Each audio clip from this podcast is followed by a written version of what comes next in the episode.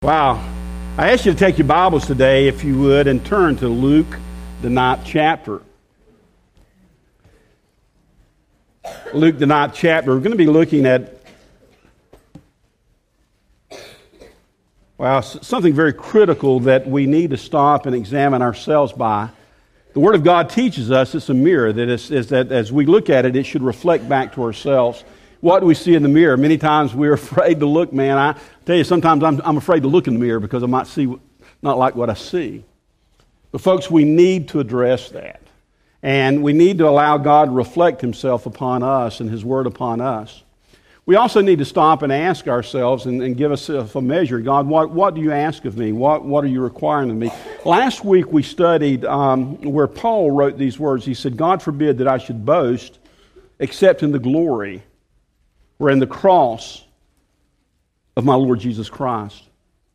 And, and when you begin to think about that, you think, what kind of a boast? What type of glory is that? I mean, we all like to boast. We, we like to boast about our ball teams. You know, if you, you ask me, I can, I can do a lot of talk. I can do a lot of smacking this morning. But you know what? That, that's, that's not going to last. And, you know, I can boast about my kids, and I love God. I thank God for my kids. And, um, you know, I can, I can boast about gosh, my, my church fellowship. And, but Paul says, God forbid that I would boast in anything other than the cross of the Lord Jesus Christ. Because it's in the cross that I get to know God for who He really is. I get to see His holiness. It's in the cross that I begin to see me for who I really am. It's through the cross that I begin to see God's great love and God's great mercy that we just had an opportunity to sing about. You know, other than through the cross, I would never truly see and comprehend those things. And what's so neat about the cross, it's always level at the cross. No matter who you are, no matter what you've done, we can all go to the cross. And, and, and, and God, Paul says, God forbid that there's nothing else should be so important in my life that I should just glory in the cross of Jesus Christ. We're going to be looking at the cross today, but is it applied in another situation? You know, Christ had a, a cross to bear, but the Word of God teaches us you and me have a cross to bear too. And we want to we want to look at that and continue on with that type of an idea today because, you know, who are we as Christians? What does it mean to be a follower of Christ? You know, if I, we took a poll across America today, it'd be weaker than probably in, in, in, the, in the past, but still, it'd be still amazing the percentage of people, if you ask them, you know, if you're a Christian, they'd say, yes, I am. But what does that mean? What does it mean to be a Christian? To be a, the, the word Christian is going to be Christ like. That, that I identify with Jesus Christ. But what does that mean? And, and in the real stuff, when the rubber hits the road, what does it mean to be a Christian? What it means to be a, a follower of Jesus Christ? What does it mean to be Christ like? And I believe today, if we, we if, if we applied this teaching to what most people consider, there's a lot of people would back up and say, hey, I didn't buy into that.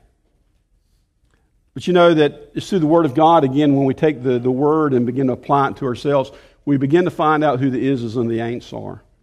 But what it also applies in my life, it, it reflects that there's maybe some need within my life.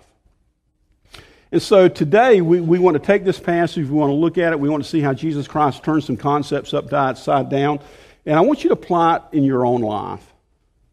Whether you've, whether you've called yourself a Christian for 50 years or whether you just uh, the last five weeks, or, or maybe you've never even considered Christianity.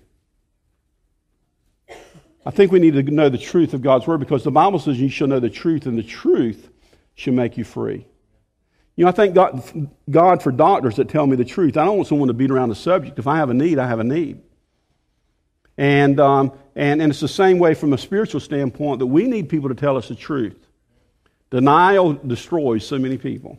So let's take the Bible. Let's, let's stand, to get, if you would, to, in honor of reading God's Word. If you found Luke, the ninth chapter.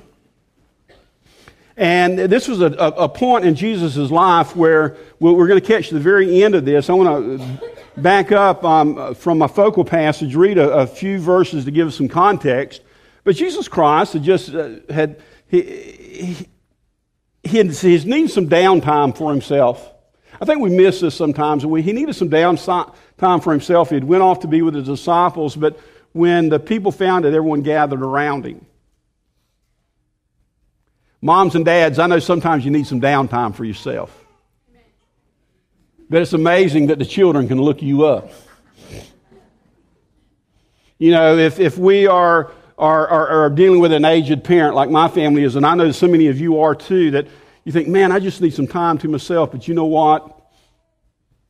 The need's still there. And I thank God that we serve a Jesus Christ that no matter how tired he was, that he was always able to minister to people's needs. He was able to put aside his own desires. He was able to put aside his own needs and so that he could minister to others. And, and that's what Jesus had done because the people found out that he was there. They began to throng him. He had went up in the mountain to take some rest, but but um, the, the, needs of the people were too great. And, and not only were they there, but they had, they had some, some physical needs. They were hungry. And Jesus told his apostles, let's feed these people. Well, how many were there? Was it, you know, was it like when 14 shows up at your house? No, there were 5,000 men plus women and children, maybe 15, 20,000 people. And, you know, they were not in mid Jacksonville. They, you know, they were, uh, the apostle said, hey, even, even if we had the money, there was not enough food for all these people. That's another story within itself, folks. God can supply all of our needs. And so one little boy showed up, and, and uh, a, a, great part of the story is that uh, all he had was uh, two little fish and five biscuits, enough that his mama packed for him. But God can take little and he can make much out of it. And he took those, that little bit of uh, food that was offered for the boy. And you know, that's another lesson that we need to learn. Boy, I'm getting in all kind of stuff this morning. You know, you might not have much, but get, just give what you have to Jesus. He knows what we have. We can't give what we don't have, just give what we have and, and, and let him multiply. And that's what he did with that little boy. And, and can you imagine that boy, little boy's testimony when he went home to mama? She, I know that she was felt like Johnny was stretching a big truth that mama, um, uh, Jesus took my, my little lunch and fed 20,000 people. And after that all finished up and they got all the people home, that's where we we, we find ourselves in verse 17. In Luke, the ninth chapter, the Word of God teaches us, and they did eat, and were all filled, and there was taken up fragments that remained of them, 12 baskets. And it came to pass, as he was alone praying, and his disciples were with him, he asked them, saying, Whom did the people say that I am? They answered and said, John the Baptist, and some say Elias or Elijah and others say that one of the old prophets has risen again. But he said unto them, But whom do you say that I am? Peter answering said, The Christ of God, the Messiah. And he straightly charged them and commanding them to tell no man that thing, saying, The Son of Man must suffer many things and be rejected of the elders and the chief priests and the scribes, and be slain and be raised the third day. And he said to them all, If any man will come after me, let him deny himself and take up his cross daily and follow me. For whosoever shall save his life shall lose it, but whosoever will lose his life for my sake, the same shall save it. For what is a man advantaged if he gain the whole world and lose himself or be cast away? Let's just stop there. Father, I pray that you'd bless the, the reading of this word, the preaching of this word, but also, Father, that the receiving of this word. And I just pray that, that God, that you would just um, let us see ourselves as you see us. And God, I just pray that you'd reach in and, and God meet us in, in those deep needs. So, Father, I pray that you'd bless this time. Oh, God, just do a work. In the precious name of Jesus, I pray. Amen and amen. Well, after this great mountaintop of experience, I imagine, especially after Jesus had fed the 5,000 and they gathered them up, the, the disciples who, who said, well, well, what are these few amongst so many? I mean, the disciples had great doubt. How can somebody take two fish, five biscuits, and feed 20,000 people? But just like Jesus did, after Jesus accomplished that, there were 12 baskets left over. Why 12 baskets? I think there was 12 baskets for 12 doubting disciples. And you can imagine the talk that was, that was going amongst the disciples. Did you see that? They were just amazed. But then, as Jesus gathered them later that evening and he was talking to them, he began to probe. because they had been out amongst the people. He had used them to feed the people. They were, they, again, they were among the people. And he began to ask them, Who do the people say that I am? It's not that Jesus didn't know. He was just trying to draw this, trying to draw this out of disciples. And, and, and he says, you know, that some of, some of them said that you're John the Baptist. And there's others say that, that, that, that you must be Elijah. Others say that you're just one of the, the, the, old prophets that, who have died but have risen again. Well, there's all types of ideas of who Jesus Christ was. And folks, that's really how it is in the world today. That just because somebody mentions the name of Jesus, you need to define who are they talking about. Because that will make all the difference in the world. And Jesus looked at them, and I think when he did that, he kind of put a stare on them and, and he, I think he inflected his voice when he says, But who do you say that I am? See, it doesn't matter what other people say. Who do you say that I am? That personalizes it, doesn't it? Sam, who do you say that I am? It doesn't matter what your mama says. Doesn't matter what Kathy says. Sam, who do you say that I am? So that's when Jesus begins to put the finger on us. Folks, we can't base our salvation, we can't base our ideas of Christ on what somebody else. You can't base your idea of Christ what the, who the preacher says Jesus is. You have to base it upon who you are. You have to, you have to, you have to search out and you have to work out your own salvation. No one else can do that for you. So who do you say that I am? Peter's always one, the first one to speak up, and, and Peter says, You're the Christ of God. You're the Messiah. Wow. What a statement because the Messiah was he that had been promised to the God for centuries, and Israel had been waiting for centuries and centuries for the Christ, the Messiah of God, to come to deliver his people, to bring them out of bondage and, and bring redemption into the land. And so for Peter to say this, it was a bold statement that most people would be even afraid to, to, to lip. But Peter said it. Which in another one of the, the Gospels uh, that Jesus says, Peter, it, it wasn't flesh and blood that gave that to you. That was the Holy Spirit. Because only, uh, only the Holy Spirit can open our eyes. And so you could imagine what was going on within the disciples. Man, first of all, they had just witnessed Jesus performed this tremendous miracle of feeding 5,000 men plus women and children.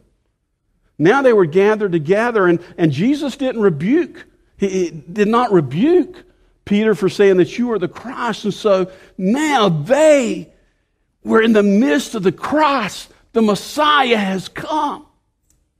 And we've already seen him work. And, and I'm sure that the disciples were doing some high fives. That, you know, they were, they, they were some busting some fists and they were excited. This is something they'd waited their whole lives for. But then Jesus turned the world upside down in their idea of the Christ. And Jesus has a way of doing that. He has a way of, of, of turning our world upside down. Because then when Jesus just allowed himself to be identified as the Christ, he began to reveal to them what was ahead of the Christ. And that's when, when he said these things. He said the Son of Man, and this was all within the context speaking of himself because that was Jesus' favorite um, identification of himself. He was the Son of Man. When he said the Son of Man must suffer many things and be rejected by the chief priest and the scribes and you know all the all the important people that he would be rejected but not only would he be rejected of men but the bible said that also that he would be slain and raised again on the third day this messed the disciples up because the messiah was supposed to be a victorious king he was supposed to be the one doing the slaying. He was not to be slain himself. This was a man that, that the crowds should be coming and, and applauding and, and worshiping, not that men were rejecting. And so it just messed them up. Here you say that you are the Christ, but we don't understand why you have to suffer, why you have to be rejected, why you have to be slain. But Jesus didn't stop there. He threw another bombshell right in their midst. He says, Not only is this true of the disciple, but this is true of you all also. And that's when he gave this famous verse If any man will come after me, let him deny himself and take up his cross daily and follow me. For whosoever shall save his life shall lose it, but whosoever shall lose his life for my sake, the same shall save it. What Jesus Christ was saying now that, yeah, I'm the Messiah, but I'm going to suffer many things, and I'm going to have to give my life. And he gave his life on a, on a rugged cross. But then he says, You know what? If you follow me, I'm going to ask you to do the same. Yow. I think that kind of sucked the air out of the group. I'm heard probably one of them saying, I didn't know if I signed up for this. man, I, I, thought when the Messiah come, man, we were all going to get us a big horse and we was going to, we was, we was just going to ride in and we, we were just going to, we were going to be the victors. And now what you're talking about, that I have to give myself up and I have to pick up my cross? Because they knew the cross represented death. But what Jesus Christ was doing as he continued to do in Scripture, Jesus come to turn the world upside down. You see, that's what made Jesus Christ and his teaching so different than the world. This is why Jesus Christ was rejected by the world. This is why Jesus Christ, the world hated him so bad that they would even nail him to a cross. Because Jesus said, in the kingdom of God, in the kingdom of heaven, to live, you must first die. To be rich, you must first be poor. To be great in the kingdom of heaven must mean you must be first a servant. Wow. That flipped the world upside down. And it flips the world upside down today. But I'm here to submit to you today that although this teaching is scary, and although it's so contrary to what the world and maybe even in some popular Christian circles may be preaching, these words of Jesus Christ are the greatest blessings you'll ever receive. And that's why we want to look today at the idea of the blessings of denying yourself. That how Jesus Christ is not asking us to do something to take something away, He's asking us to do something to give us something that we would never experience otherwise. Folks, if you continue to act like the world, you're going to continue to reap what the world has to offer.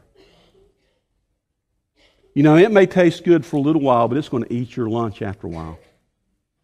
Jesus says, I have something so much better for you, but you have to do it my way. So let's stop and let's examine why did Jesus Christ say, How can this be such a blessing? That where he says, If anyone should follow me, that he'd first have to deny himself and take up his cross daily. I mean, it's something we do every day to come after me. Well, let's just break this down. Let's just ask these, these particular things for a moment. First of all, to deny ourselves, to, to give away myself, is the only way that I can truly practice or experience true worship of God. I can't, I can't truly worship God in any other way than first denying myself. Why is this so important? Because, folks, we were created for worship. The one, when God created man, He created man Not only with body and soul, but he also created man with spirit. He, God breathed an eternal soul into man. A man that's beyond just the physical. And within that soul, that there's that desire to worship. The Bible teaches us that God has put, put eternity in, in the heart of man. No matter who you are, you may be in here today and you may deny there's even a God. Okay, you can do that mentally, but I can tell you within your soul, there's a soul that cries out, what about eternity? You can keep pushing that back and you can keep pushing that back all you want, but I can guarantee you within your soul, there's a question, what about eternity? I tell you, this shows up so much at the death of so called atheists. Be honest, folks, there's no atheists on the deathbed. There's a restlessness, there's a fidgetiness, because they know that there's something deep within their soul that has not been met. And so, and so to, to, God has created us with this within us, within our soul, that we are to worship. But only true worship comes when we worship the one true God of heaven. And folks, there's nothing that can give you greater joy. There's nothing that, that, that brings greater peace is when you come in the point where you're experiencing true worship with the God who created you. You talk about intimacy, true intimacy with God, true relationship, true fellowship with God, where, where you become one with God, is, is, is, is where you worship Him. Worship Him. You see, there's so many people that know about God, but they don't know God. You can rip off Bible verses. You can do all the right things. You can teach the Sunday school classes. You can help the little widows across the street and all of this stuff and in the name of God. But in all reality, you've not known God. And how can you truly worship one you do not know? How can you have intimacy with one that you not know? And you may ask this question what is worship? Worship is that thing that you devote yourself to or, or, or you obligate yourself to. And many times it's a deity, but, but folks, it can be in any way. See, we're all worshipers. We all have this craving inside to, to worship something. But for most, it's not our Creator. Instead, it's the creation. You see, I can worship my children. I can, I can worship church. I, I can worship money. I can, I can worship sports. I, I, can, I can worship my, my intellect. I, I can worship, I can worship other, other people. We're all worshipers. We're all wanting to place our devotion on something. And the way that we can, we can find that out, what do I worship, is where do I spend the most time? Where does my mind go to the most?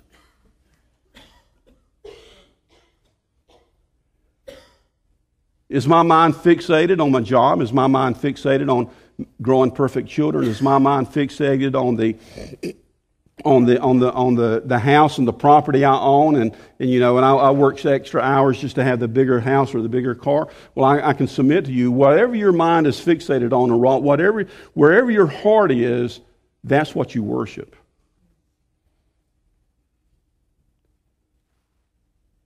As a matter of fact, that's what Christ or what God deals with in the first two commandments when he says, Thou shalt have no other gods before me, or thou shalt make no other graven images. Basically, he's saying the basic same thing because what happens is, is we replace the God who created us with the God of creation.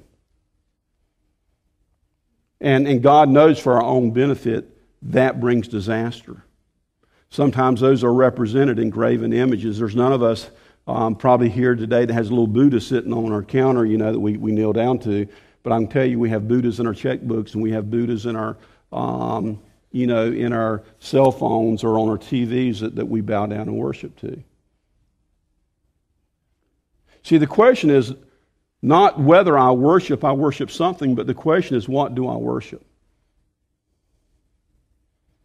And you know the, the number one thing we worship? Is me. As a matter of fact, the Bible teaches us, David says, I was conceived in iniquity, that even when we were born, we're all born sinners. And what it means to be born as a, with a sin nature, sin, that, that when God created man, God created man, and just imagine a throne on our heart, that, that place of worship. And when God created man on the, um, when, when God created man with that throne in our hearts, that God, God Himself is the only one that will fulfill sitting on that throne. But the problem is, is the, the reason that man's fallen, the reason that we've sinned, is we have moved God off the throne and we've put self on the throne. It's not about God, it's about me. And every child is born, every child that is born into this world is born with self on the throne. When you were born, you were born with self on the throne of your heart. That means we're all fallen. That, that also gives an example why you never have to teach a child to, to cheat or to steal. They, they're real proficient at it. You know, I never taught Carolee or Cannon or Kaylin to lie, but, but you know what? They, were, they, they, they, they had some good ones every now and then. You know, some of them were more proficient than others. I never told them how to manipulate. Carol Lee was, I mean, she, she manip- manipulated her little sisters like you've never seen. They were always the bad ones. You know what I'm talking about. You don't have to teach a child to snatch their toy away from another child. I see Mark right there, my nephew. Mark, you eat everything up. You bit everything in, in, in, in the, every child that was around you. Your, uh, your aunt, your aunt kept you, and she had about had to throw you out because you, you, was eating up everybody. I guarantee you, Mark's mama never taught him to bite other children. See, we laugh at that because it's true. It's why? Because, because children come with the, they, they worship themselves. It's all about me. That's where their worship is. And, you know, now later they may apply that worship, but really the other things that they collect is just an identification of themselves. You know, for some kids, they, they you know, they want to identify themselves as um, having a lot of property or, you know, being good in sports. And so they, they collect these, these images around them. But, but really what they're doing is worshiping themselves through all these graven images. Folks, we do the same thing. See, I, if, if you'd allow me to hang around with you, for a period of time and just let me, you know, like these reality shows and just kind of keep my cameras on and just watching you for a month, I could pretty well identify what you worship the same way you could do with me. Because our actions and our talk and our spending habits will always reveal that which we worship. And, and the reason I'm saying that, and the reason that Jesus says, until, uh, except a man deny himself, you can't follow me, because Jesus Christ says you can never be a true worshiper of God, and you can never truly adore me, and you can never experience the joy of true fellowship with me until first you deny yourself.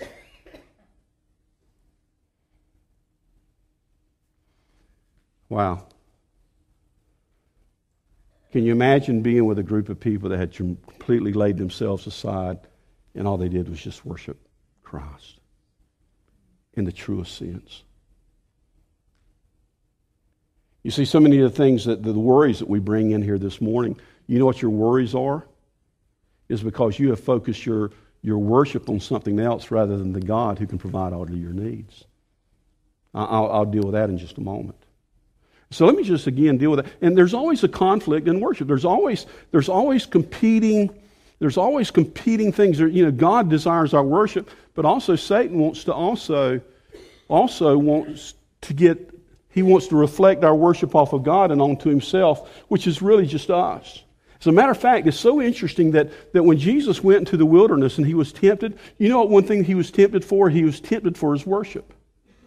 As a matter of fact, the, the, Bible, the Bible teaches it this way. And, in Matthew, the fourth chapter, verse 8 and following, let me just tell, show you what, what was said. It says, And again, the devil taketh him into an exceeding high mountain and showed him all the kingdoms of the world and the glory of them. And he saith unto them, All these things I will give to thee if you will fall down and worship me. Then saith Jesus unto him, Get thee thence from Satan, uh, or get thee hence, Satan, for it is written, Thou shalt worship the Lord thy God only in him only shall thou serve. What I'm submitting to you, if Satan can, will tempt Jesus Christ for his worship, he's going to tempt you for your worship too. And if he can, if he, if he offers you the world, I mean, Jesus the world, he'll offer that to you too. You know, if you'll just hang out with this crew or, or, or, or you'll just do this and then, then, and, and, and worship me, then I'll give you all these things. And folks, it's very easy to fall prey into that. And so the question is, am I a true worshiper of God? But, and if you're not, you'll never experience or practice the joy of true worship. Let me move on. Also, denying ourselves is such a blessing because, first of all, by denying myself, I can, I can enter into true worship with God, but also, secondly, it's only through denying self that I can follow in the footsteps of Jesus Christ. When Jesus said these words, and he said unto them, If any man would come after me, let him deny himself and take up his cross and follow me.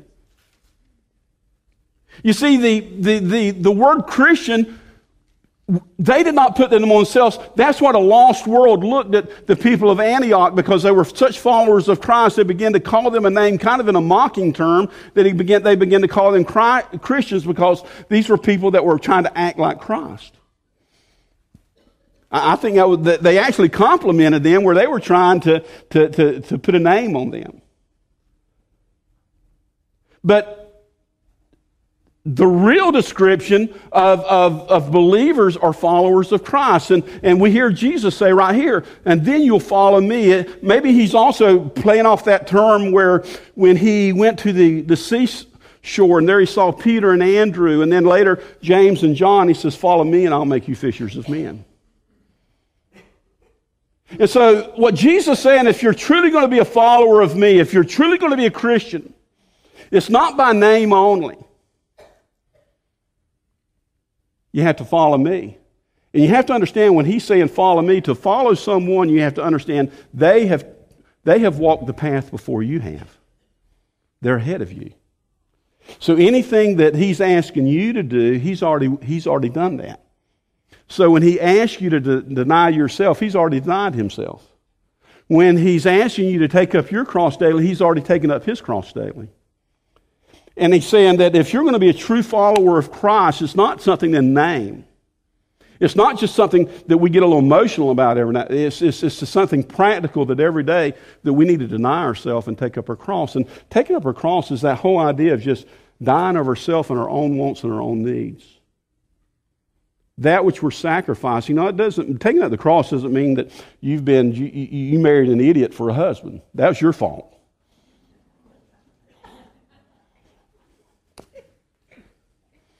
I mean, I mean, so much of our problems, you know, that we can't say, "Oh, he's my cross." No, he's your problem, but he's not your cross you know, or, or, or, you know, I got a bad knee. I got a, oh, folks, we all have bad knees and bad ankles, and that's just part of growing old, okay? Picking up our cross, taking up our cross is where Christ, if we follow Him, that He is asking for specific sacrifices in our life, that it's going to cost us something to follow Him. And that which it costs you is your cross. See, I can follow him with a knothead husband, or I can follow him with a bad knee. But there's some other things he's going to ask me of that I can't follow him except I do those things. And what does he says the first is I need to deny myself. Well, that just begins to really change reflection. Am I, you know, are you a Christian? Yeah, I'm a Christian. Have you denied yourself? Have you been willing to take up your cross? Have you been able to, to suffer if Jesus asked you to suffer? Well, that changes the tune. You see, Jesus himself has went before us. As a matter of fact, it was Jesus who said, The Son of Man has come not to be ministered to, but to minister and to give his life as a ransom for many. I mean, you're talking about Jesus Christ, who is the God of heaven, who, who, who created heaven by the, vo- by the breath of his mouth. And the Bible says before he came to this earth that he, you know, he was around the throne of grace where angels worshiped him day and night, holy, holy, holy. But he denied himself and he came to give his life for you and me. That's, that's picking up your cross. So Jesus is not asking us to do something. He says, I've come, I, I didn't come for you to minister to me. I've come to minister to you. And, and I'll take it a step further to give my life as a ransom for many. You know, not, I'm not giving my life to paying for my own faults. I've given my life to pay for your faults. Paul described it this way in just one of the, the great passages I love in, in scriptures in Philippians, the second chapter, when and again, I, like how Paul says it when he says, Let this mind be in you, let this attitude. If you're going to be a follower of Christ, you need to have the same attitude as, in, as Jesus Christ. Let this mind be in you, which was also in Jesus Christ. The Bible, and, and, and can, who being in the form of God, thought it not robbery to be equal with God, but he made himself of no reputation, and took upon himself the form of a servant, and was made in the likeness of man. And being found in the fashion of man, he humbled himself to the point of death, even the death of the cross. Yeah. And Jesus says, Follow me. If you want the kingdom of heaven, this is the path you're going to take. And so we need to ask ourselves, what about me? Now Paul described himself in this idea. Paul said in Galatians 2:20, I am crucified with Christ. What, what, he's talking about crucified, I've denied myself. I've died to myself. He says, then he says, it's no longer I who live because I've denied myself. He says, but, but nevertheless I live because the life that I now live, I live by faith in the Son of God who loved me and gave himself for me. And so Paul was saying, he says, I've done this. He says, I've denied myself. I've crucified myself. I've crucified my wants. I've crucified my desires. I've crucified my deeds. I've, I've crucified my plans. See, that, that's what gets us in a mess so many times is because we, we want to say we have Jesus, but we still want to hold on to our plans, our desires, and our purposes. But when we truly follow Christ, we have to deny ourselves. We have to abdicate our rights. And say, Jesus, I place them in your hand. And, and, and so that's what mean, a follower of Christ means. And so if you want Jesus, if, the, if you really want Jesus, and He is the way, the truth, and the life. No man can come to the Father but through Him. But the only way you can have Jesus, the only way that you can have Jesus is following Him by denying yourself and taking up your cross and daily and following. You know, that may not play well with a lot of modern talk, but folks, that's the Word of God. This is not Johnny speak, this is the Word of God speak. So if you really want Jesus, He's that great treasure. He's a treasure that, that, that's above all treasures. He's the treasure. If I find it, I need to sell everything else I have so that I can receive the treasure of Jesus Christ. But the, re, the way that I receive that is, is giving of myself and following Him. No denying self, no Jesus. No taking up the cross daily, no Jesus. Because Jesus Himself said, If anyone would come after me, let him deny himself and take up his cross daily. Mm. i tell you uh, something else. That only through denying ourselves can we truly have a, a full assurance of our salvation. I submit to you, there's a lot of people out there, I've met many of them throughout, the, throughout my life, that if I were to ask them, Do you know Jesus? Do you believe if you died, you'd go to heaven? They say, sure. I mean, they are fully convinced that, that, that, that I, have I've bought my ticket years ago to heaven and I'm, I'm ready to cash it in.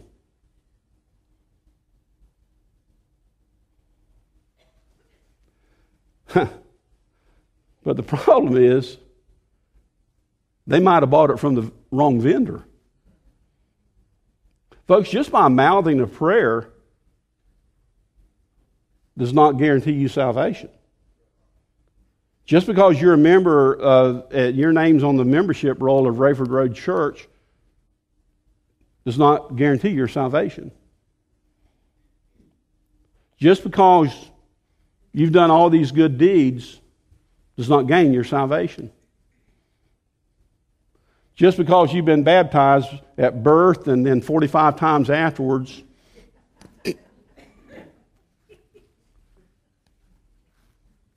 does not grant you salvation.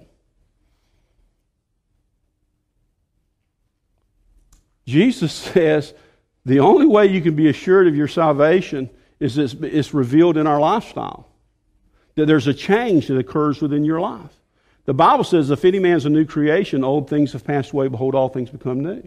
What are those old things? Those old things are my old desires, my old wants, my old needs. All those things have changed in my life.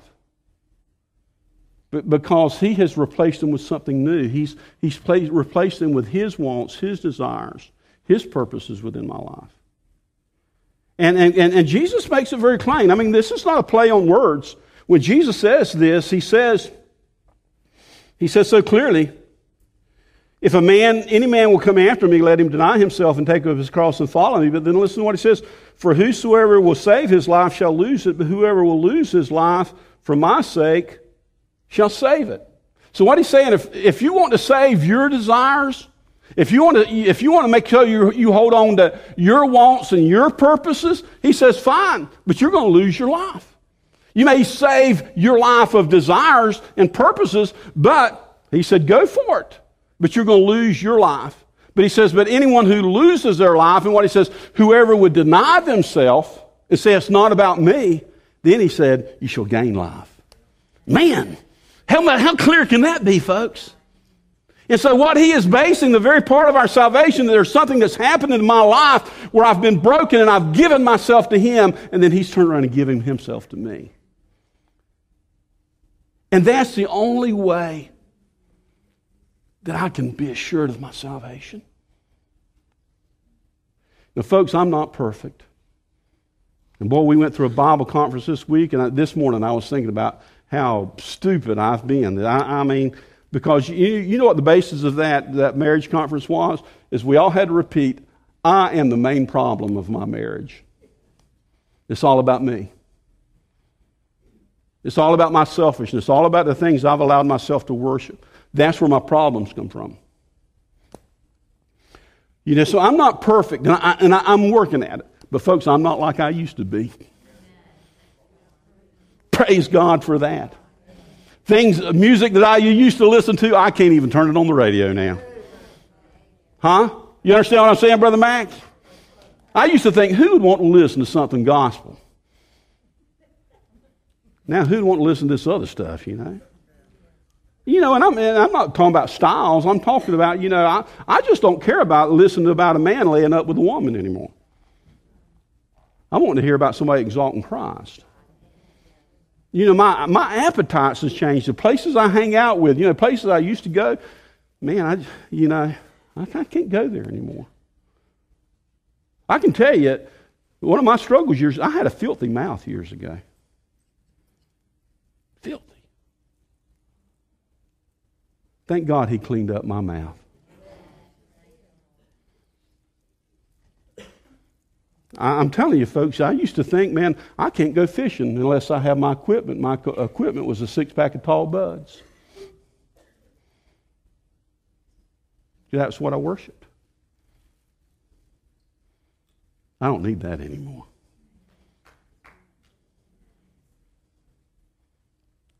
You see, again, I'm, not, I'm still working at it. I still have some places I fall down.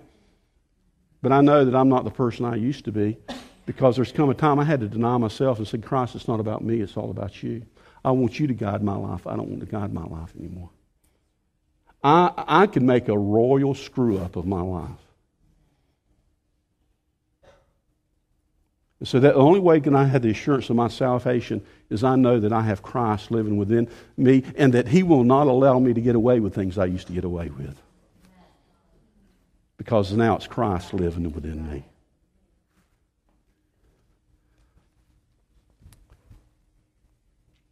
But also, other than denying yourself, you can never experience the full joy of a life set free. Man, I, I, could, I could do a whole series on this, and I'm going to have to sum it up in about two minutes. You know, free from the burden of self worship and pride. Folks, there's a great burden when we try to worship ourselves. You know, when I try to make myself the God of my life, then that's what I'm saying God, I need to be my provider. I need to be um, my protector, the God that, that um, that all, all, all, of, all of the God stuff, I'm saying, I'm going to handle it. Folks, that's a, that's a burden God's not called me to carry. Because one thing I can realize, I'm, I'm never good enough. If, if I'm the best God there is, that, you know, the, the, God's in bad shape. And so when you try to play God in your life and worship yourself and worship your own abilities, then, then, then, then there's going to be some frustration in that. Because you're never going to measure up.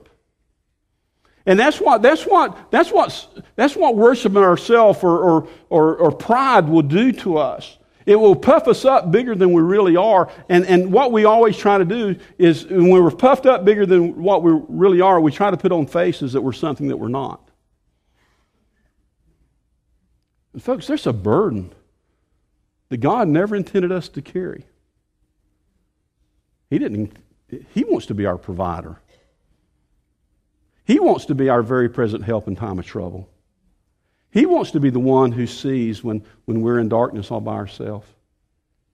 He wants to be our shepherd, Jehovah Rapha, whom Psalm 31 says, and because the Lord is my shepherd, I shall not want. But when I try to make myself God, there's so much burden for that. I can't do that. I'm carrying a burden God never intended me to, to carry. So when I deny myself, I'm saying, God, it's not about me, it's all about you. That lifts the burden. God is now you're, you're, you're my provider. You're my healer. You're my sanctifier. You're my righteousness. You're the one that's there in time of trouble. That God, I'm casting myself on you. I'm not, I'm not doing that anymore, Lord. And so it frees me that I don't have to try to be God anymore. I don't have to, I can do the best I can with my children, but praise God that I, I know that I can't change my children's heart, but I got a God who can. He's the God of my children. He's the God of that wayward child. I don't have to fret. That I can put them in God's hands and I don't have to carry that burden. Maybe I didn't do enough. But also, there's that freedom, and I don't think this is you know, from the, that constant frustration, and that's what it is. It's, it's constantly frustrating when we're trying to do things ourselves.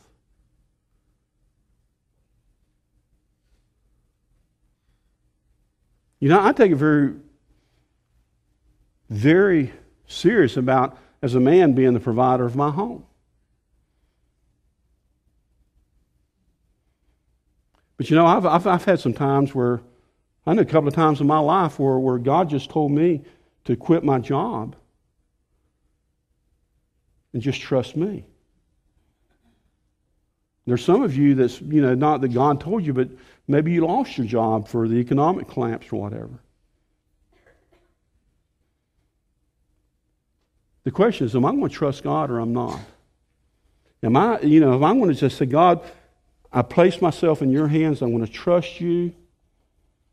And God, I'm not going to live myself and worry and fret. I'm going to trust the God who will provide. There's freedom in that, folks. There's freedom in the fact that, again, I had that wayward child, but I have a God that knows where he is right now, and a God that can move upon his heart. It's what only God can do. You see, that's the next thing. I mean, the, the, the other thing that we have to well, well, I'm going to get to that last, but also there's a freedom from the heartache of conflict and drama. James says, You know where all the wars and fightings come? It says they come from the, or from the desires that are fighting within you. Folks, all the, most of our own conflict are ones that we have brought upon ourselves because I'm worshiping me. I guarantee you in my marriage, by far, most of the conflict is because I have been trying to, I've tried to be the God of not only my life, but Wanda's life. It doesn't work. She doesn't work very well that way. She hadn't ever seen me as God. And she's told me that.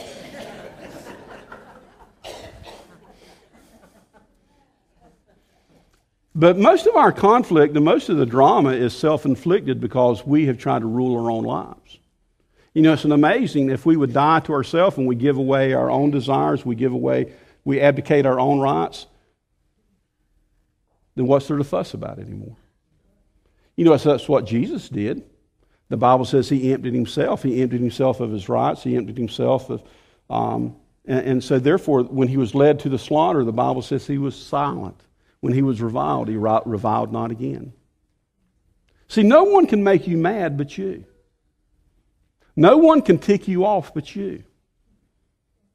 Because it's what's inside of you. It's not what's, what's outside of you. We learned this in the marriage conferences. It's not what outside of you that affects your life, it's what's inside of you. And so, again, your wife may be having a bad hair day. And we all know, I heard that on the TV. They did a report the other day when mama's not happy, nobody's happy. You know, everybody seemed to agree with that. Well, maybe mama's not having a happy day. But mama can't make you mad, husbands. It's what inside of you that will make you mad. And so if we would deny ourselves that it's not about us, then that would just eliminate so much conflict and drama that goes on in our house. And I think we'd all like that. I mean, so much of our conflict is where self bows up and says, I'm not going to take it anymore. I want my way. But when that is dead, it stops. Then finally, the life set free is a, a life free of worry. As long as I'm the God of my own life and I'm letting self run my own life, I'm incapable. And so, again, when financial problems come, I worry about them because I think I'm going to be have to one that fixes those. Or when sickness comes to my home, I worry about them because I'm, I'm, I'm worried about who's going to fix the sickness in my home. Or when a, a rebellious child comes along, who's going to fix my child? You see, because again, it focuses on me. But when I have denied myself and I've picked up my cross and I've said, God, it's not about me anymore, it's about you. God, I have given everything I have and said, God, you're going to have to fix my financial problems. God, you're the one that's going to have to take care of my wayward child. That, that I, am able to release my child to the Lord. And, and folks, it just means the worry begins because I've, I've placed the burden on God's shoulders no longer, uh, and it's not on my shoulders anymore. And there's, there's freedom in that. And so today, as I close, I'm going to ask you, what about you? Huh, are you a follower of Christ? Now let's talk about that. That means to be a follower of Christ means you deny yourself and take your cross daily. Doesn't mean you're perfect. But you have recognized that, that I, I can't be the God of my own life. But that's the only way that you're going to truly be able to worship God. That's the only way that you're truly going to have an assurance of your own salvation. That's the only way that you're ever going to really experience true freedom within your life when you say, God, I'm yours. And I, I believe that there, every person in this room that, that, that, that this should touch in some area of your life. And I, try, I pray today, dear friends, that there'll just be a commitment to God. I'm going to deny, I'm going, I'm, going to, I'm going to lay myself down today, and I'm going to trust you. Maybe there's a person here today that's never, never come to a saving knowledge of Jesus Christ. You may have said a prayer. You may have been on the membership roll here for 50 years. But because of what was said today, you've never truly denied yourself. You always want to be the God of your life. Let me tell you, Jesus says, I am the way, the truth, and life. No man can come to the Father but through me. Jesus took up the, his cross to pay for your sins. You cannot come to Jesus but through him. I invite you to Jesus Christ today. You may need to talk to someone. I just ask you to call out upon Jesus. I'll be here waiting for you. Um, and um, invite you to Jesus Christ.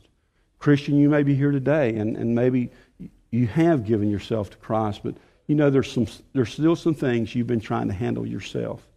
You may want to just come to deny that yourself and say, God, these are your, this is your business, it's not mine. Let God work in your life. Experience true worship. Nothing better. Father, I pray that you'd be with us now, and God, as we come to this time, I pray that Christ to be lifted up and honored. And Father, you just do the work that needs to be done in this place. Thank you, Father, for your word. So, God, we love you, Lord. We praise you in Christ's name. Amen.